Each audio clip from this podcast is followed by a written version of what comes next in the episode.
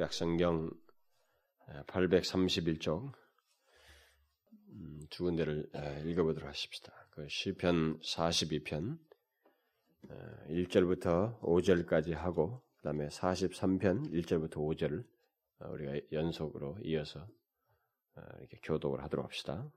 42편 1절부터 5절 그 다음에 43편 계속해서 1절부터 5절 하나님이여 사슴이 시냇물을 찾기에 갈급함 같이 내 영혼이 주를 찾기에 갈급하니이다.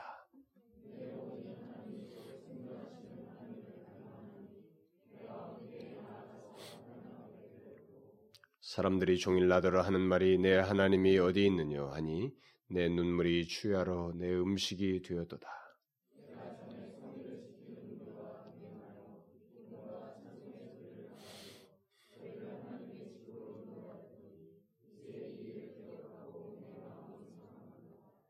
내 영혼아, 내가 어찌하여 낭망하며 어찌하여 내 속에서 불안하여 하는고?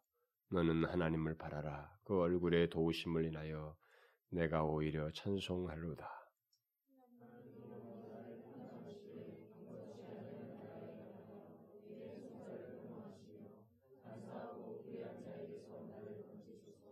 주는 나의 힘이 되신 하나님이시오늘 어찌하여 나를 버리셨나이까? 내가 어찌하여 원수의 압제로 인하여 슬프게 다니나이까?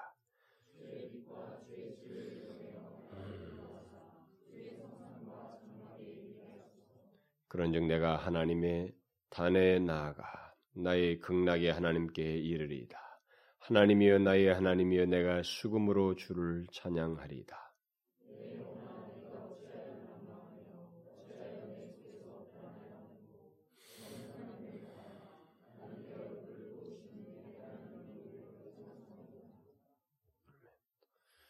예, 오늘 그 살펴보려고 하는 주된 말씀은 그, 그내 영혼아 내가 어찌하여 낭망하며 어찌하여 내 속에서 불안하여 하는고 너는 하나님을 바라라 라는 말씀과 함께 그 좀 관련된 그 내용들이 이제 그것이 주체가 되겠습니다만은 그래도 참조적으로 제가 언급을 할 것이기 때문에 예, 좀 전체를 읽어봤습니다.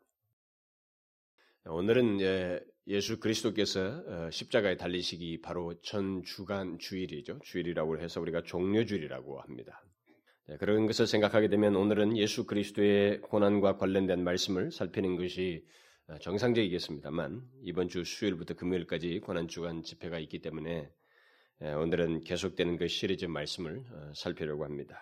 그 대신 오늘은 다소간의 연관이 있는 말씀이에요. 곧 예수 그리스도께서 십자가에 달리시기 전에 게스만에서 내 마음이 심히 고민하여 죽게 되었다고 말씀하시면서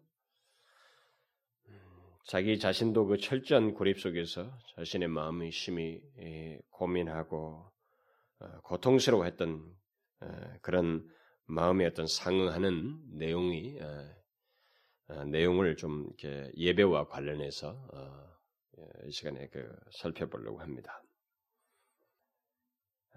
그래서 흔히 우리가 예수를 믿는 사람들이 마음의 심히 고민하고 낙담하는 어떤 그런 상태 속에서 어떤 것도 할 수 없는 그런 가운데 있는 자들, 그런 우리들의 상태, 얼마든지 우리에게 있을 수 있거든요. 네, 그런 상태와 관련해서 어, 또 예배와 관련해서 어, 살피려고 합니다.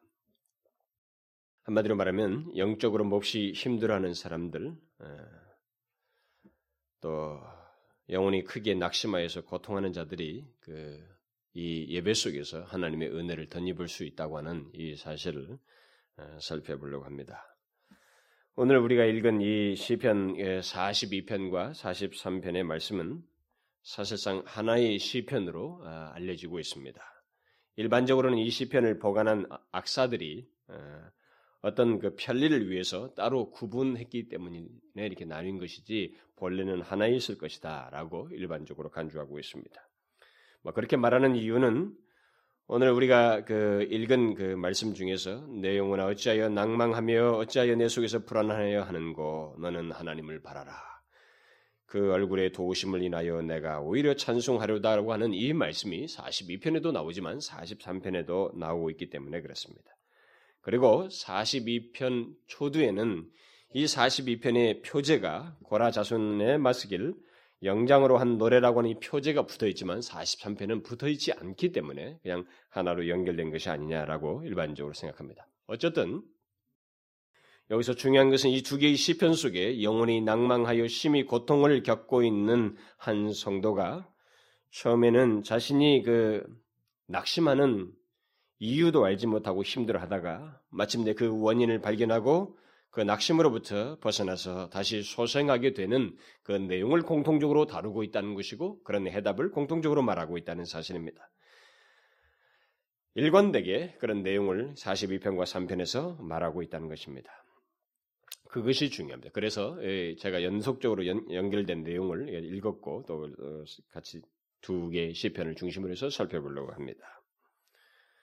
제가 다 읽지는 않았습니다만은 우리는 오늘 그 말씀 읽은 말씀만으로도 이 시편 기자가 어떤 상태에 있는지를 금방 엿볼 수가 있습니다.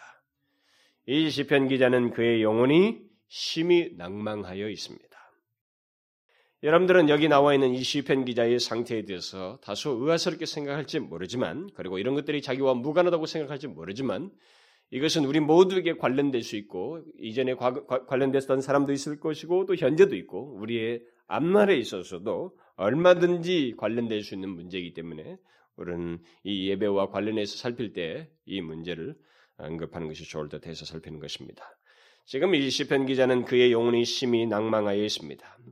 그의 상태를 묘사한 말들을 살펴보면 우리는 그가 얼마나 힘들어하고 있는지를 엿볼 수가 있습니다. 그는 내 눈물이 주야로 내 음식이 되었도다라고 말하고 있습니다. 여러분과 저는 우리의 눈물이 주야로 내 음식이 될 정도로 그렇게 슬퍼하며 눈물을 흘리는 경험이 그렇게 쉽지가 않습니다. 그러나 인생 중에는 그런 때가 언제든지 오는 것입니다. 이 사람은 지금 그런 상태에 빠져 있습니다. 그래서 내 마음이 상하도다. 이 말은 마치 자기 안에서 혼이 빠져나간 것처럼 허탈한 상태에 있다는 것을 말해줍니다. 결국 그는 사람들이 네가 믿는 하나님이 어디 있느냐라는 이런 말을 듣고 마음이 상하여서 주야로 눈물을 흘리는 어떻게 말도 못하는 그런 여러 가지 그 묘한 그 상태를 가진 채 어떻게 하지 못하고 눈물을 흘리는 그런 상태를 이 사람이 지금 가지고 있다는 것을 말해주고 있습니다. 그래서 그는 자신도 하나님께 탄식스러운 말을 내뱉, 내뱉는데 어찌하여 나를 잊으셨나이까 이런 말을 하나님께 내뱉고 있습니다. 이 말은 마치 하나님께서 자기를 잊으신 것처럼 보이는 경험을 그런 상태를 자신이 가지고 있다는 것을 말해주고 있는 것입니다. 또 하나님이 자기를 위하신다거나 또 역사하시는 것 같지 않다고 하는 생각을 가질 정도로 낙심스러운 절박한 그런 상태에 자신이 처했다는 것을 말해주고 있습니다. 심지어 그는 자신이 뼈를 찌르는 칼과 같은 주변의 대적과 눌림 속에 처해 있다라고 말을 하고 있습니다. 마침내 그는 하나님께서 자신을 버리신 것이 아닌가라고 생각을 하는 그런 상태에 있습니다. 또 하나님 하나님이 계시는데 왜 내가 이렇게 외부의 대적과 눌림을 받으면서 슬프게 처해 있는가? 왜 이렇게 내가 다니야만 하는가라고 묻고 있습니다. 여러분은 이 시편 기자가 경험하고 있는 것이 무엇인지 여러분은 대충 예상하시겠어요? 혹시 여러분들이 이런 경험을 해보셨습니까? 이 기자가 지금 그런 여러 가지 고통스러운 경험과 함께 그의 영혼이 낭망하여 있다고 하는 그 상태가 어떤 상태인지를 여러분은 어느 정도 아시겠어요? 어쩌면 여러분은 잘 모르실 것입니다. 그것을 상세히 알지 못할 것입니다. 우리 중에는 이 사람이 겪는 그 고통과 그 낙담에 대해서, 낭망에 대해서 그 영혼이 어느 정도 고통하고 있는지를 잘 알지 못할 거예요. 그러나 이런 상태를 우리는 어느 정도 예측하며 또 한번 생각해 볼 수는 있습니다. 그리고 이 여기서 깨달은 것을 통해서 우리가 유사한 상황이 왔을 때 우리는 얼마든지 적용해 볼 수 있을 것입니다. 자, 뭐 우리가 먼저 생각할 수 있는 것은 이 사람은 하나님을 믿어온 사람이라는 것입니다. 하나님을 믿고 있는 사람이에요. 계속 믿어왔던 사람입니다. 그런데 그 하나님, 자기가 믿는 하나님의 도움이 거의 느껴지지도 않고 보이지도 않는 현실 속에 처해 있습니다. 또 그렇게 판단될 만큼 마음도 혼란스러운 상태를 지금 경험하고 있습니다. 하나님과 자신의 현실 사이에는 그 어떤 연관도 없어 보이는 경험을 하고 있습니다. 자신의 마음은 그래서 메마를 대로 메말라 있어서 마치 땅이 갈라지는 것과 같고 마치 목이 타서 견디지 못하는 사슴과 같은 그런 상태에 처해 있습니다. 그래서 이 사람은 아침에 일어나도 그 하루가 새롭지가 않습니다. 별로 생기가 없어요. 기운도 없고 의욕도 없고 희망보다는 좌절의 먹구름이 항상 자기 앞에 있는 것 같고 슬픈 마음이 항상 자기 앞에 일어나 자기 안에서 일어나고 그런 기색을 떨칠 수가 없습니다. 그래서 오늘 본문 42편 그 5절이나 그 43편 5절에서 공통적으로 말하는 것처럼 영혼이 낭망하여서 불안하여 하는 것이 그의 얼굴에 드러나고 있습니다. 결국 기자는 낭망한 자신의 영혼을 회복하는 것은 바로 내 얼굴이 회복되는 것입니다. 라는 그런 논지에서 내 얼굴을 도우시는 하나님이라고 말을 했습니다. 도와달라는 거예요. 얼굴이 다시 펼 수 있도록 도와달라는 것입니다. 그 말은 반대로 말하면 영혼이 상하여 있으면 영혼이 낭망하여 있으면 우리의 온 몸은 물론이고 마지막 쉽게 드러나는 얼굴까지 상하고 얼굴에서까지 그것이 드러난다는 것을 말해주기도 하면서 반대로 말하면 우리의 영혼이 회복되고 강건해지면 얼굴은 물론 모든 것이 다 회복된다고 하는 사실을 또한 여기서 말을 해주고 있습니다. 그러면 여러분은 이런 상태를 어느 정도 예측을 할 수 있겠죠?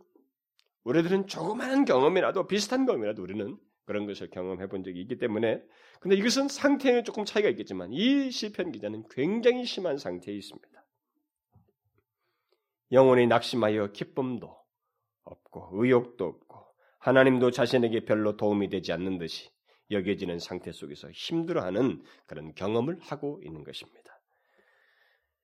어떤 사람은 뭐 이런 경험을 하게 될 때 예배조차도 드리고 싶어 하지 아니하고 그런 상태 속에서 기도도 말씀도 뭐 이런 모든 것에도 의욕도 관심도 없어지는 그런 어, 상태를 경험하는 경우도 종종 있습니다. 그러나 이 시편 기자는 놀랍게도 상태는 굉장히 안 좋은데 그렇게까지는 하지 않고 있어요.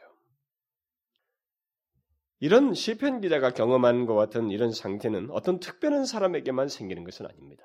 모든 그리스도인들에게 다 생길 수 있는 모습이고 상태입니다. 심지어는 하나님을 더욱 갈망하며 더욱 하나님을 사랑하려고 하는 그런 사람에게도 생길 수 있어요.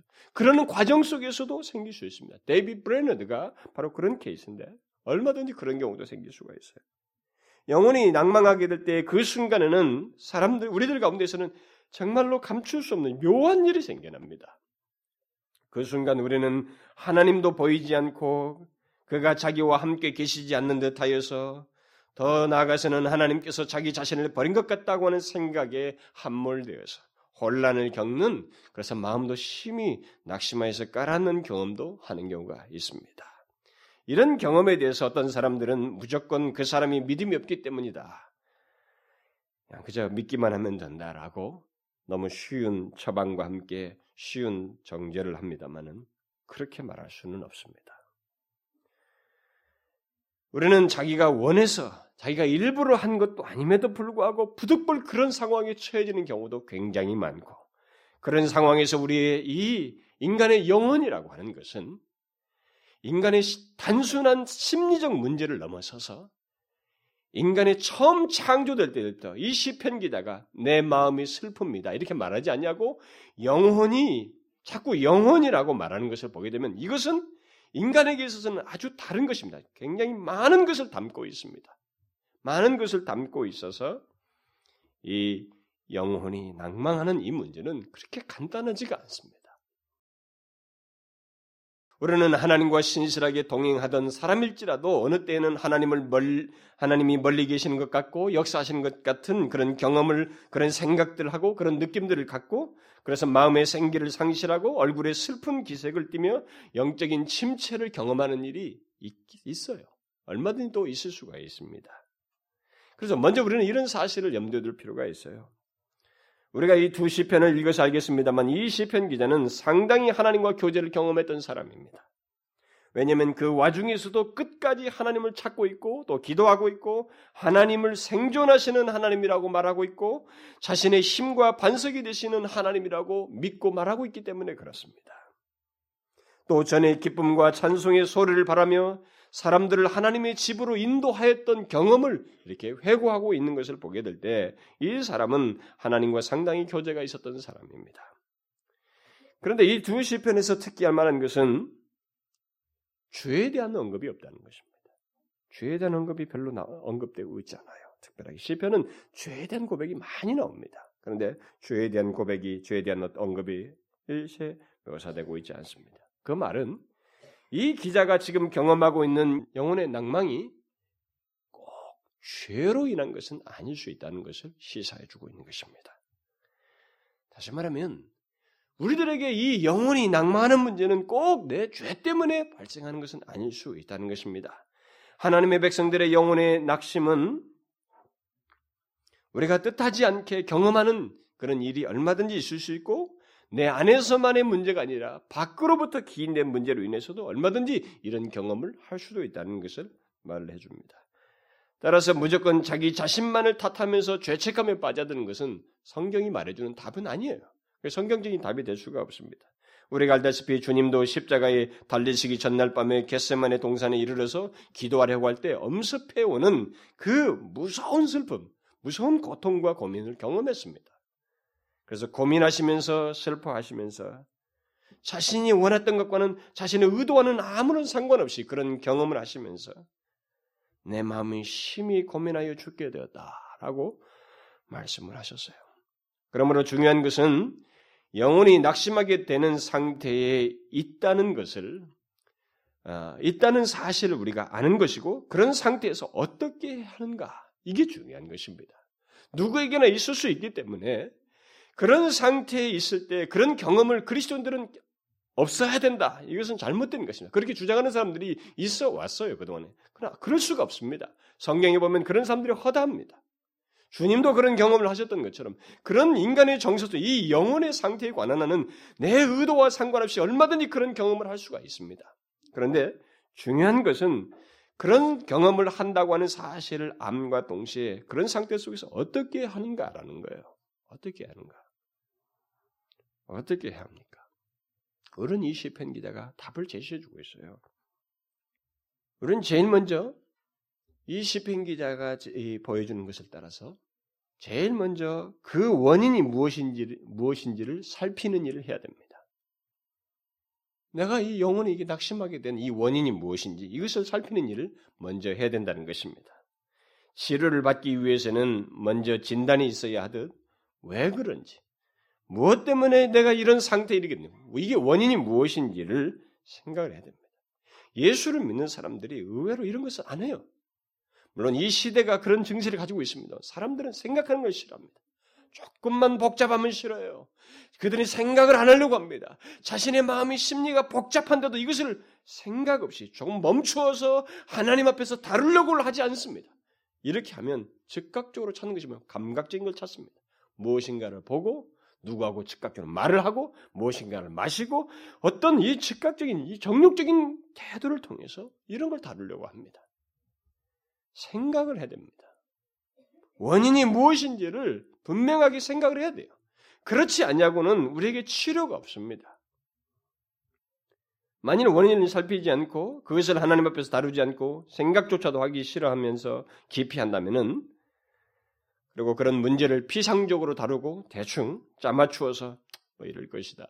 라고 이런 것은 내가 그동안 신앙생활한 횟수가 몇 년인데 내가 교회에서 그동안의 지위가 목사이고 장로이고 권사였었는데 내가 그동안에 교회에서 섬겨왔던 경력이 있는데 내가 어떻게 이런 일이 있을 수 이런 일을 말한다는 것 자체가 부끄러운 거야 라고 말하면서 이런 것을 내색하는 것 자체가 부끄럽다고 말하면서 대충 다루고 그 원인도 생각지 않냐고 이렇게 다루는 것은 성경적인 방법이 아닙니다. 이 시편 기자는 분명히 하나님과 깊은 교제를 경험한 사람입니다. 그럼에도 불구하고 이런 경험을 하고 있어요. 그러므로 우리는 그런 상태, 영혼이 낙심하게 되는 상태가 얼마든지 있을 수 있다는 사실과 함께 그런 상태에 우리가 처하게 됐을 때 우리는 왜 이렇게 됐는가? 원인이 무엇인가를 생각을 해야 됩니다. 반드시 그것을 진단하는 일을 해야 됩니다. 그러면 이 기자가 지금 그렇게 되는 것을 지금 살피고 있는데 그 원인을 결국 규명하려고 그 질문을 하면서 찾는데 이 기자가 가지고 있는 원인들이 있어요. 그것은 우리에게도 많이 해당되는 것입니다. 잘 보시면 이 영혼이 낭망하게 된 원인들을 말하고 있습니다. 아, 그 원인들을 어, 몇 가지가 있는데 영혼이 낭망하고 그 침체되게 되는 이 문제와 관련해서 어, 여기 언급되지 않는 그 다른 얘기들을 한 그한 그 사례를 먼저 제가 좀 언급을 할 필요가 있어요. 영국의 유명한 의사였고 후에는 그 세계적인 설교자가 되었던 그 닥터 로이 존스가 예, 이 영적인 침체 문제를 다루면서 이 본문에서 나와 있는 것과는 상관없이 그 일반적인 그 원인 네 가지를 말한 적이 있습니다. 그 네 가지 원인은 첫째는 일반적으로 사람들이 이거 영적으로 낙, 영혼이 낙심하고 침체되는 그 첫 번째 원인은 기질과 관련되어 있다는 것입니다. 사람에게는 이 적극적이고 소극적이고 내성적이고 외향적인 사람이 있는 것처럼 그런 것에 의해서도 다를 수 있다. 그래서 영적 기질과 관련될 수 있고 둘째는 그 사람의 육체적인 상태 때문에 있을 수 있다는 것입니다. 다시 말하면 고질적인 이 몸의 문제 때문에 질병 때문에 그런 일이 있을 수 있다는 것입니다. 셋째는 영혼의 대적자인 마귀 때문에 있을 수 있다는 것입니다. 그리고 넷째는 그 사람의 불신앙 때문에 영혼의 낭망이 있게 되고 그렇게 어, 어, 심하게 깔한 그래서 영적인 침체에 빠지게 되는 그런 일이 있을 수 있다는 것입니다. 그런데 오늘 본문에는 이런 기자의 기질이나 어떤 육체적인 질병 같은 내용은 언급되고 있지 않습니다. 그래서 본문에서 말한 그 원인들을 말하기에 앞서서 먼저 이 두 가지만 제가 잠깐 언급을 하면 일반적으로 신실한 그리스도인들도 그들의 예민한 기질 때문에 또 내성적인 이런 기질 때문에 불현듯 낙심 가운데 사로잡혀 그런 사람들이 조그마한 일로 남들에게는 낙심하지 않을 문제도 그 사람은 낙심할 수 있어요. 낙심하는 경우가 있습니다. 그 사람은 어쨌든 그 부분을 잘 분별하는 것을 배워야 돼요. 그런 일이 있을 수 있습니다. 그러나 다른 사람도 그것을 정죄할 것이 아니라 그런 일이 있을 수 있다는 것을 알 필요가 있습니다. 또 몸의 질병으로 인해서 일시적으로 영혼이 낙심하는 경우를 경우가 있습니다. 사람들은 예수 믿는 사람은 어? 몸의 질병으로 인해서 이렇게 좀 뭐 마음이 이상하면 그게 믿음이 없어서 그렇다. 꼭 그렇게만 아, 말하는 것은 좀 지나쳐요. 그래서 우리나라는 실제로 모든 질병은 다 마귀라고 말하는 그런 집단도 있습니다만은 저 위대한 설교자 스펄전 목사도 바로 그런 경험을 한 사람입니다. 그 사람은 몸에 통풍이라고 하는 이그 그 질병을 가지고 평생 동안 고생했습니다. 옆으로 자지도 못할 정도로 그렇게 그것 때문에 많은 그 우울함과 어떤 고통을 겪었어요 그 사람도. 신실한 사람 데비 브레이너도 그의 내성적인 기질과 몸의 허약 때문에 갑작스럽게 어저께 하나님 앞에 그렇게 찬양해놓고 그 다음날 그가 갑작스럽게 낙심에 빠져서 절규하는 모습을 그 일기 속에서 말하고 있습니다. 우리는 이런 것을 병행적으로 생각해야 됩니다. 이런 것들을 조금 먼저 염두에 둘 필요가 있어요. 일반적으로 이런 영혼의 침체 문제를 얘기할 때 영혼이 낭만하는 문제 이런 것과 관련될 수 있다는 것을 먼저 염두에 둘 필요가 있습니다. 그러나 시편 기자는 오늘 본문에서 그 외 여러 가지 이유들을 말하는데 한두 가지는 이 로준스 목사와 좀 중복되는 것도 있어요. 어쨌든 이 시편 기자가 경험한 그 원인을 이제 규명을 하는데 자기가 왜 그랬는지, 왜 이렇게 됐는지 그 말을 하고 있는데 첫 번째로 이 시편 기자가 낭망이 된 원인을 언급한 것을 보게 되면 그 묘사는 자신이 예배를 드리지 못하는 자신의 형편과 처지 때문에 그렇게 됐다는 사실을 고백하고 있습니다.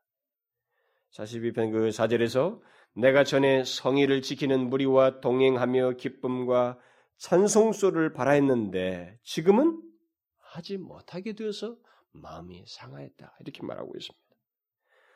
또 나중에 그 2절에서도 보면 내가 어느 때에 나아가서 하나님 앞에 배울고 이렇게 말하고 있습니다. 이 기자는 어떤 이유에서든 하나님께 예배할 수 없는 환경에 있게 되었고, 그래서 하나님께 예배하는 다른 사람들과도 교제하지 못하게 되었음을 말하고 있습니다. 그리고 그것이 결국은 자신이 영원히 낭망하게 되는 그 원인이었다는 것을 실토하고 있어요. 하나님을 향하여 예배하고 자유롭게 신앙생활하지 못하게 하는 어떤 환경이 그에게 원인이 되었다는 것입니다. 다른 신앙의 어떤 동료들과의 교제를 갖지 못하게 된 것도 결국 원인이라고 연관지어서 말을 하고 있습니다. 특히 이전에는 자유로움과 풍요로움이 있었는데 지금은 그런 것이 제약이 있고 어떤 이유에서든 하지 못하게 됐다는 이 사실이 자신의 영혼을 낭망하게 된 사실을 하얀 원인이 된다는 것입니다. 여러분 잘 보십시오. 우리들이 외부적인 원인에서든 내가 스스로 원해서든 어떤 내가 또 일에 얽매여서든 무엇인가 바빠서든 그런 것에서 우리가 빈 공간이 세워지고 하나님께 예배하는 것에서 구멍이 나면 그 사람에게는 영원히 낭망하게 되는 일이 찾아올 수 있어요. 자기 자신은 무엇이 원인인지를 생각지도 않습니다만 보통 사람들은 그것을 생각지 않습니다만 그게 원인이 된다는 것입니다. 그래서 우리들이 어떤 이유에서든 성의를 지키는 무리들로부터 함께 예배하는 사람들로부터 멀어지고 고립될 때, 또 다른 그리스도인들로부터 고립되게 될 때 영원히 낙심하게 되고 침체에 빠지게 된다고 하는 사실을 잊지 말아야 됩니다. 하나님께 예배하는 것은 예배를 통해서 하나님께 영광을 돌리고 그와 더욱 충만한 교제와 은혜를 경험하는 그 상태로 나아가기도 하지만 그런 적극적인 의미가 있지만 반면에 그것은 우리의 영혼이 낙심하지 않도록 지속적으로 돕는 소극적인 의미도 있는 것입니다. 그래서 예배가 깊이 되어질 때 우리 가운데서는 무엇인가 영혼의 메마름이 다가오게 되어 있어요. 낙심으로 이어지는 초기 정세부터 나타나게 되어 있는 것입니다. 따라서 하나님께 예배하는 것으로부터 멀어질 때, 또 예배하는 다른 지체로부터 멀어지고 교제가 없게 될 때, 그 사람의 영혼은 메마르고 침체되고 분명히 상하게 되고 낭망하게 되는 것입니다. 이 영혼은 하나님으로만 채워지게 되어 있습니다. 인간은 처음부터 그렇게 창조되었어요. 그런데 하나님을 알고 그것에 전혀 죄로 허물로 죽어서 영혼이 죽어 있는 상태도 아닌 이미 살아난 사람, 예수 그리스도를 말미암아 회복된 살게 된 그리스도인인 사람이 그것을 하지 않고 있다고 하면 그 메마름은 이루 말할 수가 없고 낭망하는 일이 있게 되는 것입니다. 특히 이전에 좋은 경험과 추억과 은혜의 경험이 있는 사람들일수록 이런 것이 더 심할 수 있어요. 이전에 그랬었는데 지금 못하는 것 때문에 더더욱 상대적으로 더 강하게 이런 영혼의 낭망이 찾아올 수 있는 것입니다. 그래서 오래 신앙생활하는 사람이 영혼의 낙심하는 것을 보고 초신자도 아닌데 왜 그럴까? 있을 수 있습니다. 이전에 더 그런 경험이 있기 때문에 상대적으로 더 크게 낙담할 수 있는 거예요. 이 시편 기자는 그 우리가 읽지는 않았습니다만은 그 요단강과 헤르몬과 미살산에 고립되어 있었고 그 고립되어 있는 상태에서 결국 자기가 이렇게 하지 못하는 것 때문에 낙담이 되는 거예요. 영혼이 확 힘들어지고 있어요. 이전에 그런 좋은 추억이 있었음에도 불구하고 낙담하고 있습니다. 우리들 같은 경우는 이런 생각도 하잖아요.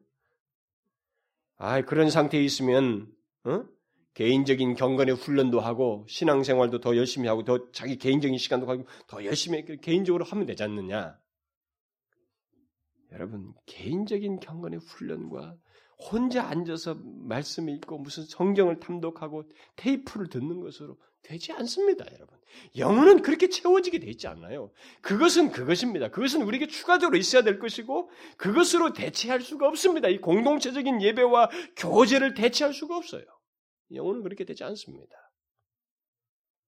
아무리 아무리 개인의 경건이 탁월해도 이런 공동체적인 예배와 교제가 없으면 영적 침체와 영혼이 낙심하는 일을 일에 들어갈 수 있는 거예요. 그래서 우리는 이 공동체적인 예배의 교제를 소홀히 하지 말아야 됩니다. 뒤에 가서 다시 한번 이것을 제가 언급할 것입니다. 그럼 또 다른 두 번째 원인은 이 시편 기자가 이전에 자신이 했던 역할과 역량이라는 것이 있었어요. 드러냈던 것이 있었는데 그것이 상실되고 발휘되지 못함으로 인해서 결국 영혼이 낭망하게 됐다는 것을 고백하고 있습니다. 조금 전에 읽었던 그 42편 4절에서 내가 전에 성의를 지키는 무리와 동행하여 기쁨과 찬송의 소를 바라며 저희를 하나님의 집으로 인도하였더니 이렇게 말하고 있습니다. 이전에 이 사람은 다른 사람들을 하나님의 집으로 인도하였던 사람입니다. 인도하였어요. 그러면 자신의 역할이 있었고 그렇게 할 수 있는 역량도 드러낸 일도 있었다는 것입니다. 그러나 지금은 그런 것들을 발휘할 수 없게 되었습니다. 바로 그것이 그 사람의 영혼이 낭망하게 된 원인이 되었다는 것을 말을 해주고 있습니다. 그렇게 했는데 지금은 하지 못하여 이제는 영혼이 상하게 되었다.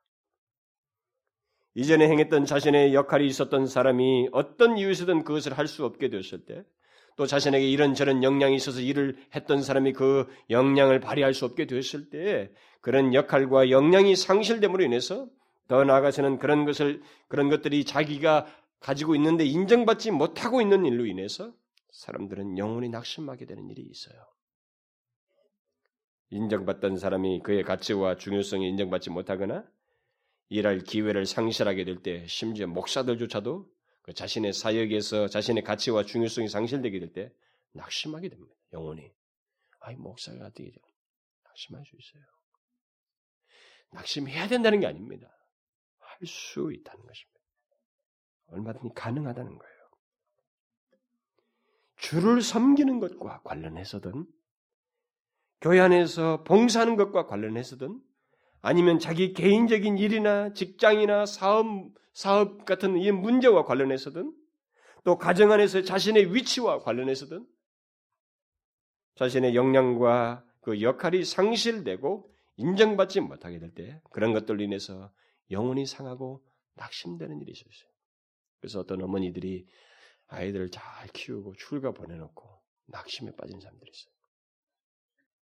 이것이 원인이라는 거죠. 참 흔합니다.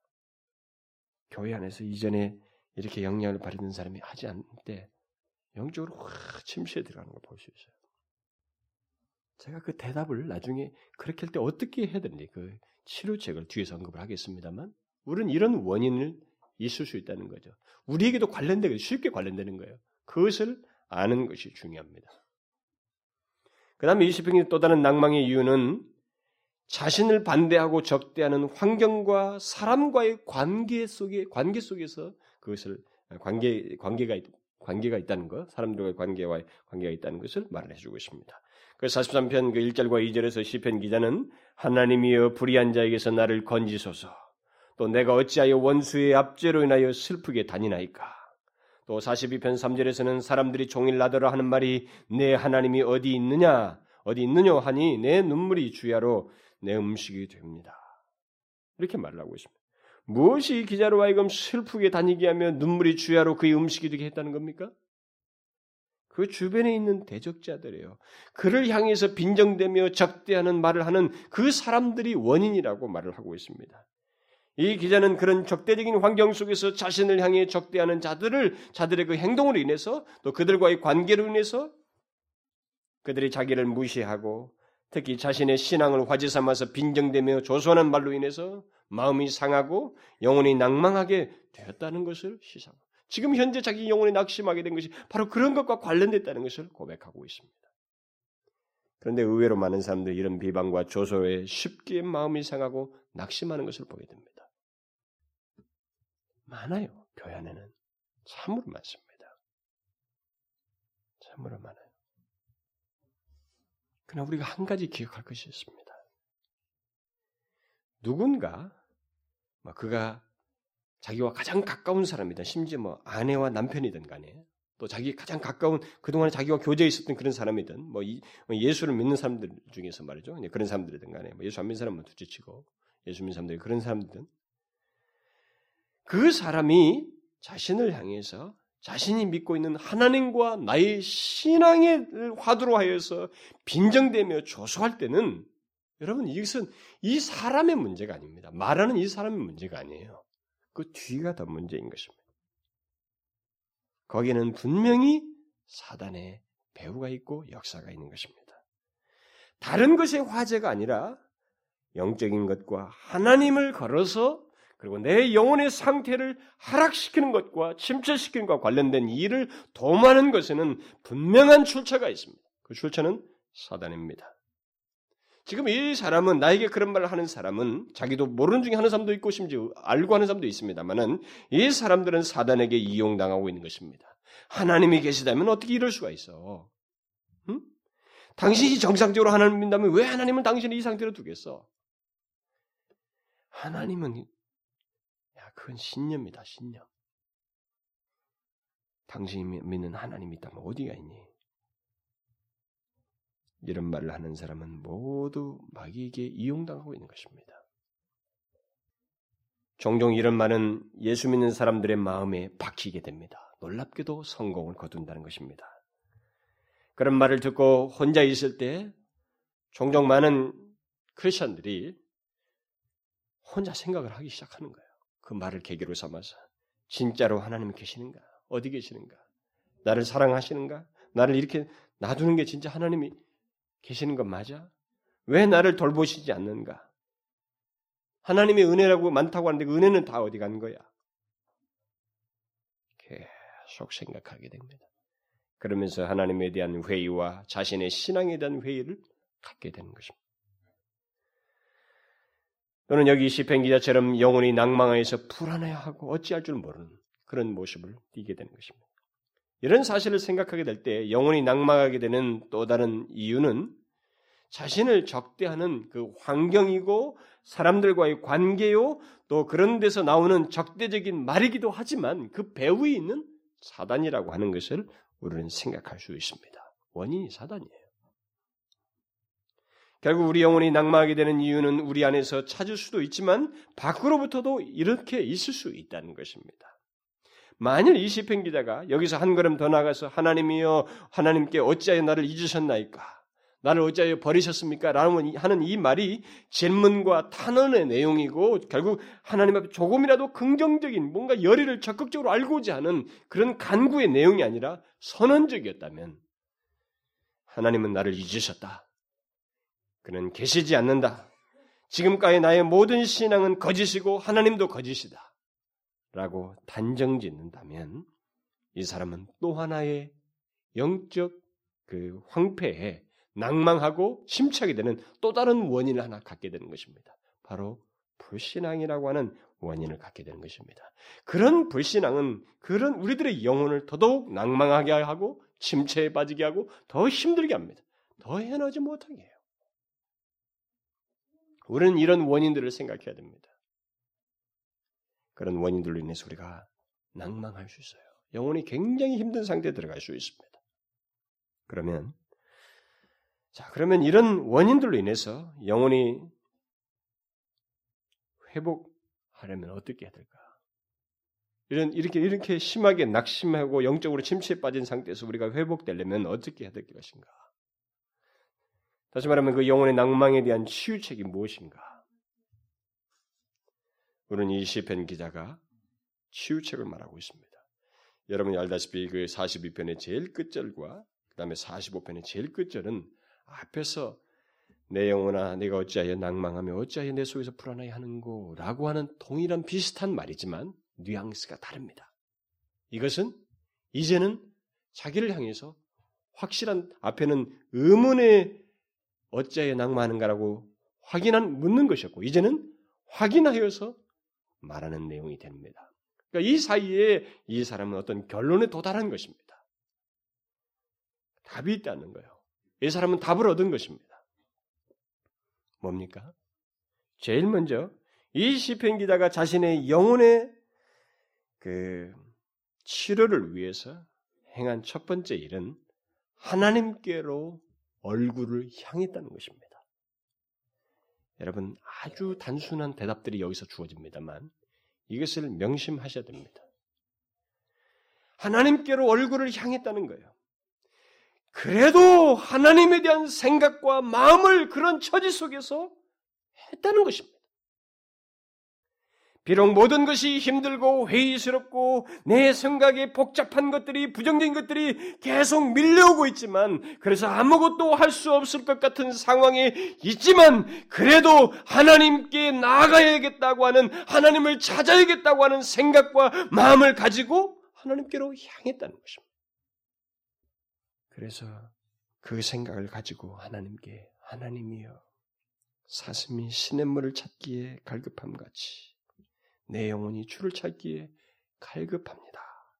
내 영혼이 하나님 곧 생존하시는 하나님을 갈망하니 또 내 하나님이여 내 영혼이 내 속에서 낭망이 되므로 내가 요단강과 헤르몬과 미살산에서 주를 기억하나이다. 또 내 반석이신 하나님께 그렇게 말하고 또 주는 나의 힘이 되신 하나님이시여늘 그렇게 말하면서 내 영혼아 어찌하여 불안해 하는고 너는 하나님을 바라라. 이렇게 말을 했다는 거예요. 이렇게 하면서 하나님께로 향했다는 것입니다. 이 기자는 아무리 자신의 영혼이 낭망하게 되는 그런 낙심케 하는 어떤 생각과 도전이 자기 안팎에서 일어났지만 한 가지 분명한 그 태도를 가지고 있었어요. 믿음을 가지고 있었습니다. 그것은 지금 나의 영혼의 낭망은 하나님을 찾음으로써만 해결될 수 있다고 하는 그 믿음을 가졌던 것입니다. 인간의 영혼은 오직 하나님께 답이 있다고 하는 믿음을 놓지 않았습니다. 버리지 않았어요. 이것이 있어야 되는 것입니다. 영혼의 치료를 위해서는 영적 침체와 낭만과 낙심 가운데 있을 때 반드시 이것이 있어야 되는 것입니다.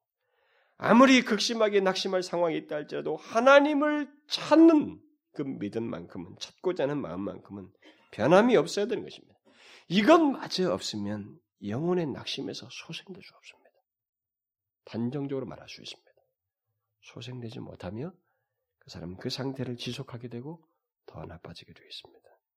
그래서 보통 사단은 우리의 영혼이 낙심할 때 바로 그런 근본적인 문제를 뒤흔드는 것입니다. 네 하나님이 어디 있냐? 사람을 통해서 귀에다가 말하게 하는 거예요. 하나님이 계시면 네가 왜 이럴 수가 있어? 하나님도 너희 신앙도 가짜다. 이런 말을 우리 속에 하는 것입니다. 불러일으키는 거예요. 그런데 안타까운 것은 많은 사람들이 영혼이 낙심하게 될 때 바로 그런 소리를 아무런 제재 없이 듣는다는 것입니다. 받아들인다는 것입니다. 그것이 사단의 소리라고 하는 것, 이것이 영적인 싸움의 문제라고 하는 것을 전혀 생각지 않는 거예요. 오늘날 이 시대는 더더욱 심해지고 있습니다. 영적인 싸움의 문제에 대해서 생각을 안 합니다, 사람들이. 여러분, 그런 생각과 소리가 여러분의 마음에 계속 들려올 때, 그 소리의 실상을 알으셔야 됩니다. 해결받으려면 그 소리 실상을 분별해야 됩니다. 다른 것도 아니고 나의 영혼을 손상시키고 하나님께 대한 신앙을 깨뜨리는 소리는 출처가 아까도 말한 것처럼 하나밖에 없어요. 그 배우는 사단인 것입니다. 그런 소리에 귀를 기울여서는 안 되는 것입니다. 오히려 이 시편 기자처럼 그래도 나에겐 하나님이 계신다. 하나님은 나의 힘이고 반석이 되신다. 나에겐 그래도 길이 있다면 하나님밖에 없다. 그래도 내가 마지막 순간에 모든 것이 끝이고 보이지 않아서 정말 너의 이런 소리대로 따라가는 것이 정상인 것 같지만 그래도 내가 마지막 희망을 둔다면 하나님입니다. 라고 말을 해야 된다는 것입니다. 하나님께로 향하는 일이 있어야 된다는 거예요. 그래서 더 나아가서는 하나님께서 나에게 약속하신 것을 그래도 믿겠다고 하는 약속을 붙드는 일을 해야 된다는 것입니다. 그는 우리에게 힘이 되신다고 했다. 우리에게 반석이 되신다고 했다. 우리를 도우신다고 했다. 지금 일시적으로 하는 것으로 내가 쉽게 판단해서는 안 되겠다. 주님의 약속을 믿고 의지하자. 이렇게 약속을 붙드는 일을 해야 된다는 것입니다. 이게 첫 번째 처방이 아주 간단한 첫 번째 처방입니다. 그다음 두 번째 이 시편 기자가 취한 두 번째 처방이요 치유책은 하나님을 향해서 입을 열었다는 것입니다. 여러분들은 제가 지금 말하는 이 시편기의 치유책에 대해서 아주 가소롭게 생각할지 모르겠습니다만, 간단하게 생각할지 모릅니다만, 천만에 맞습니다. 영적으로 심히 침체하고 낙심하게 됐을 때, 입도 못 엽니다. 입도 못 여는 사람들이 굉장히 많습니다. 이 시편 기자의 처방은 우리에게 굉장히 중요한 이런 상태에 있는 사람들에게 정석의 길을 계시적인 말씀을 해주고 있는 거예요. 이것을 기억해야 됩니다. 어떤 그리스도인들은 심히 낙심할 때 기도가 안 나옵니다. 기도를 할 수가 없어요. 기도를 못 하겠습니다. 라고 말을 합니다. 여러분, 기도가 안 나오는 것은 우리가 하나님을 향해서 내가 입을 열지 않기 때문입니다. 안 나오는 것 같은 정서와 마음이 있을 뿐이에요. 중요한 것은 내가 입을 열지 않고 있다고 하는 사실입니다. 무슨 말이에요? 우리는 기계가 아닙니다. 로봇가 아니에요. 입을 열 수 있단 말입니다. 우리는 그런 인격적인 존재란 말입니다. 그러니까 교회 기도가 안 나올 것 같은 마음과 상태에 있다 할지라도 우리는 열 수 있다는 사실을 기억하고 하나님을 향해서 입을 열어야 된다는 것입니다. 열어야 된다는 거예요. 이게 이 시편 기자가 여기서 제시하고 있는 답이에요. 여기 시편을 보면 그 낭망한 상태 속에서 그가 처한 그런 적대적인 환경 속에서 기자는 하나님을 향해서 입을 엽니다. 하나님이여, 내 영혼이 주를 찾기에 갈급합니다. 이 시편은 입을 열은 거예요, 결국. 입을 열은 내용이 이 내용이에요. 하나님이여, 내 영혼이 주를 찾기에 너무 갈급합니다. 안 보입니다. 상했습니다. 나는 힘듭니다. 하나님이 안 보입니다. 사람들이 나에게 네 하나님이 어딨냐고 말하고 있습니다. 정말로 힘듭니다. 내 믿음을 증명해 보라고 하지만 어떻게 안 되고 있습니다. 어떻게 하면 좋습니까? 나는 의욕도 이렇습니다. 근심과 두려움이 매일같이 밀려옵니다. 전에는 기뻤었는데 지금은 그렇지 못하고 있습니다. 나는 어떻게 하면 좋습니까? 입을 열었다는 거예요. 내 반석이신 하나님께 말하기를 어찌하여 나를 잊으셨나이까 하리로다. 그래서 그는 하나님께 간구합니다. 하나님이여 나를 건지소서. 나를 인도하사 주의 성산과 장막에 이르게 하소서. 여러분 영혼이 심히 낭망하여 있을 때 반드시 하나님을 향하여 입을 열어야 됩니다. 사단은 분명히 그것을 방해할 것입니다. 그러나 하나님이여라고 입을 열어야 되는 것입니다. 이것을 맡기지만은 우리는 이것을 해야 되는 것입니다. 하나님 나는 이렇습니다. 라고 말을 해야 돼. 심할 때는 하나님이여 라고 하는 이것조차도 할 수 없는 그런 마음이 드는 경우도 있습니다만 정령 회복되기를 원한다면 영원히 존재하는 인간이 이 영혼이 회복되기를 원한다면 살기를 원한다면 하나님께 입을 열어야 됩니다. 그리고 하나님께 구해야 되는 것입니다. 여러분 낭망한 영혼이 소생될 수 있는 다른 특별한 방법은 없는 것입니다. 이 시편 기자처럼 자신의 상태와 처한 그 상황과 그 문제의 원인들을 인식하고 하나님께 그것을 입을 열어서 말하고 도움을 구하는 일을 해야 됩니다. 입을 다물지 마십시오. 기도의 문을 닫지 말라는 것입니다. 기도의 문을 닫으면 모든 것이 다 나빠집니다. 그 다음에 이 시편 기자가 낭망한 자신의 영혼의 치료를 위해서 취한 또 다른 방법은 낭망한 자신의 영혼을 객관적으로 놓고 대화했다는 것입니다. 여러분들은 이 말이 무슨 말인지 모를지도 몰라요. 잘 보시면 이 시편 기자는 낭망하고 있는 자신의 영혼을 불안해하고 있는 그 자신의 영혼을 객관적으로 이렇게 밖에다 마치 자기 밖에다 내놓은 듯이 대화의 상대로 내놓은 듯이 놓고 말하는 것처럼 표현하고 있습니다. 내 영혼아, 이건 자기입니다 결국은 영혼과 나라는 존재를 분리할 수가 없어요. 그런데 자기 안에 이 존재를 구분하고 있어요. 내 영혼아, 내가 어찌하여 낭망하며 어찌하여 불안하여 하는고 너는 하나님을 바라라. 자기가 자기를 향해서 좀 말을 하고 있습니다. 시편 기자의 이 같은 처방은 우리에게 굉장한 조명을 줍니다. 이런 식으로 말을 한 것을 보면 스스로 자기 자신조차도 어떻게 하지 못하는 만큼 너무 힘든 처지에 있기 때문에 이렇게 한 것이에요, 결국. 근데 그것이 우리에게 큰 조명을 준 것입니다. 물론 성령께서 하신 그 배우의 역사이겠지만 좋은 조명을 주는 것입니다. 내 영혼아, 네가 어찌하여 이렇게 낭망하는가? 이렇게 함으로써 소용돌이 치고 있는 자기 안에서 일어나는 이 수만 가지 고민과 낙심된 상태로부터 딱 객관적으로 이 문제를 다루기 시작하는 장면을 여기서 보여주고 있습니다. 저 또한 이 시편 기자를 통해서 큰 조명을 보고 저 또한 일찍이 제 마음이 다스려지지 않고 굉장히 힘들 때, 막 정말 불안해서 어떻게 할 수가 없고 막 통제가 되지 않는 제 마음의 그 감정이 소용돌이치가 소용돌이가 치게 될 때 그래서 하나님을 향하여서 어떤 태도도 취하지 않고 그냥 그 감정이 사로잡혀서 제가 막 혼란해 할 때 제가 이, 이 말씀을 그대로 인용했어요. 내 영혼아, 네가 어떻게 왜, 왜 내가 이렇게 불안해하는가? 저 이 시편을 적용하여서 제가 그 상황에서 헤어나왔습니다. 진정하게 되었어요. 객관적으로 다루었습니다. 그 다음에 해야 할 일이 무엇인지, 내가 하나님 앞에 뭘 빠뜨리고 있는지를 바라보게 되는, 정신 차리게 되는 경험을 하게 되었습니다. 여러분, 우리의 영혼이 심히 낭망하게 될 때, 자신조차도 조절이 되지 않을 때, 이 기자처럼 자신의 영혼을 객관적으로 놓고 묻고 대화하는 일을 하는 거예요. 왜냐하면 우리가 인간이 그렇잖아요. 아, 정말 그러고 싶지 않아요. 나도 그러고 싶지 않습니다. 그런데 어떻게 이상해요? 이렇게 말하잖아요. 사도 바울도 있잖아요. 내가 선을 행하고자 하지만 결과를 악을 행한다. 오라 곤고하다. 우리에게는 이게 있는 것입니다. 그렇기 때문에 이런 부분에 대해서 객관적으로 다루고자 하는 시도를 할 수가 있는 거예요. 이것이 영혼의 침체로부터 벗어날 수 있는 낙심한 영혼이 새어날 수 있는 귀한 묘책인 것입니다.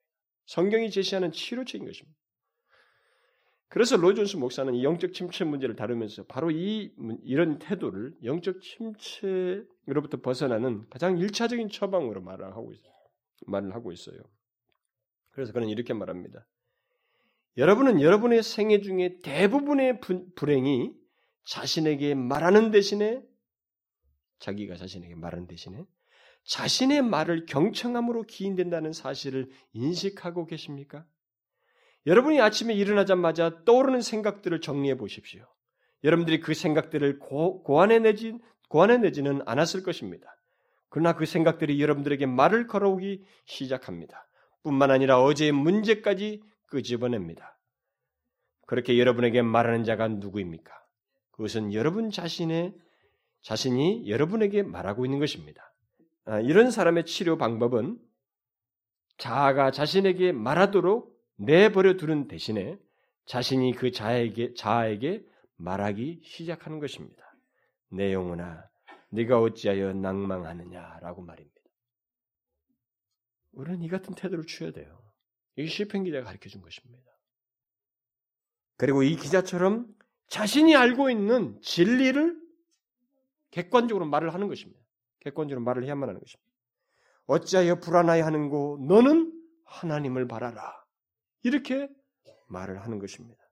나는 내 얼굴을 도우시는 내 하나님을 오히려 찬송하리로다. 이렇게 불안해하는 영혼을 향해서 말을 하라는 것입니다. 여러분의 영혼이 낙심할 때 반드시 이것을 해보십시오. 영혼이 침체에 빠지게 될 때 이 일을 해보라는 것입니다. 이 시편 기자가 제시한 경험하에서 우리에게 계시적으로 말해주고 있는 이 처방을 따라보라는 것입니다. 그다음 낙심한 자신의 영혼을 치료하기 위해서 이 시편 기자가 취한 또 다른 태도는 자신의 영혼을 하나님의 말씀에 권위 아래 두었다는 것입니다.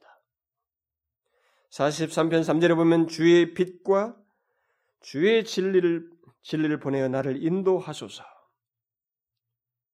이 사람은 지금 자신의 영혼이 낙심한 이 상황에서 진리 하나님의 진리의 권위 아래 자신의 영혼을 두기를 소원하고 있습니다. 사단은 이것을 방해합니다. 정반대 얘기를 하는 것입니다. 그러나 영혼에게 빛을 비추는 것은 모든 영혼, 이 세상에 존재하는 모든 영혼을 가진 존재에게 빛을 비추는 것은 하나님의 말씀이에요. 그러기 때문에 영혼이 침체될수록 이것도 못한다, 저것도 못한다 할 게 아니라 진리의 권위 아래 내가 가지고 있는 모든 생각과 나의 존재의 권위를 하나님의 말씀의 권위 아래 두려고 해야 된다는 것입니다. 이 기자는 그렇게 힘든 현실 속에서 상태 속에서도 자신의 영혼을 향해서 그렇게 바른 길을 제시하며 진리의 권위 아래 두려고 했어요. 그것이 이 사람이 치유될 수 있었던 기회였던 것입니다. 영혼이 낙심하게 될 때는 수만 가지 부정적인 생각이 들어오게 되어 있습니다. 그때 우리는 우리의 영혼이 그런 생각에 귀를 기울이지 않고 오히려 자신의 영혼이 하나님의 말씀의 권위 아래 서도록 대화해야 되는 거예요. 말을 해야 되는 거예요. 내 영혼아, 하나님을 바라라. 주의 진리의 권위 아래 서라 말이죠. 이 묘책을 잊지 마십시오. 그래서 하나님의 진리에서 벗어나면 거기에는 불안과 소용돌이와 혼란이 반드시 있게 되어 있습니다. 영혼은 어쩔 수 없어요, 여러분. 하나님을 곁을 떠난 영혼은 길이 한 길로밖에 쭉 내려가는 것입니다. 방황과 혼란과 자기 정욕과 자기 하고 싶은 대로 하고 싶어 하는 것들로 쭉 내려가게 돼 있어요. 그것을 그것이 잘못된 것을 비추는 것은 진리예요. 비추는 것은 하나님의 말씀인 것입니다. 그러므로 하나님의 말씀 비출 때만 그 사람은 그 상태에서 멈출 수도 있고 소생할 수 있는 길을 찾을 수가 있어요. 권위 아래 하나님의 말씀에 권위 아래 그래서 서야 되는 것입니다. 그리고 한 가지 더 있습니다. 이 시편 기자가 제시하고는 또 한 가지 방법이 있습니다. 그것은 43편 4절에 언급된 것처럼 하나님의 단에 나아가는 것입니다. 내가 하나님의 단에 나아가 나의 극락이 하나님의 이르리이다. 내가 주를 찬양하리이다. 영혼이 낙심할 때 예배가 싫어지는 경우가 있습니다. 낙심한 영혼들이 하나님 앞에 예배 드리는 것, 드리 나오는 것조차도 싫어하는 경우가 있어요. 그러나 낭망한 영혼이 소생되는 가장 보편적이고 주된 방편은 예배예요. 예배는 찬송과 기도와 말씀과 공동체의 다른 지체들의 교제가 다 어우러져 있습니다. 여기는 종합적이고 모든 것이 보편적으로 가장 강력하게 일어날 수 있는 주께서 제시한 방편이에요. 그러므로 이 예배를 떠나게 되면은 우리는 안 되는 것입니다. 그래서 이 시편 기자는 앞에서 문제가 바로 그거라는 것을 알고 이것을 구하고 있고 이것을 사모하고 나아가려고 하고 있는 거예요. 하나님의 단으로 나아가야 된다는 것입니다. 주의 성산과 장막에 이르게 하소서. 내가 하나님의 단에 나아가 하나님께 이르리이다. 여러분 기억하십시오.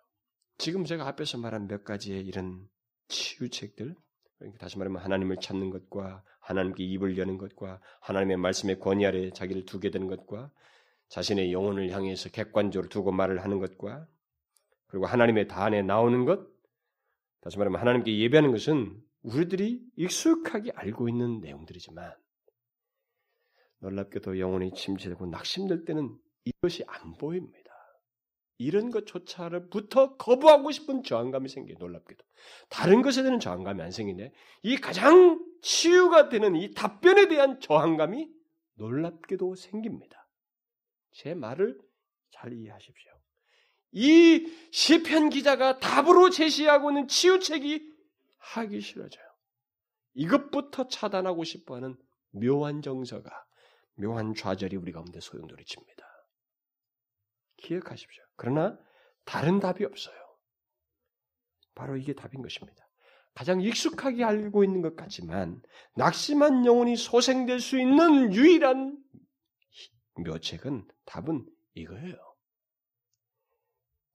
하나님 앞에 나오는 것입니다. 예배하는 거예요. 그렇게 될 때 그 사람을 하나님께서 만지셔요. 그리고 왜 우리를 두었습니까? 왜 다른 지체를 주었습니까?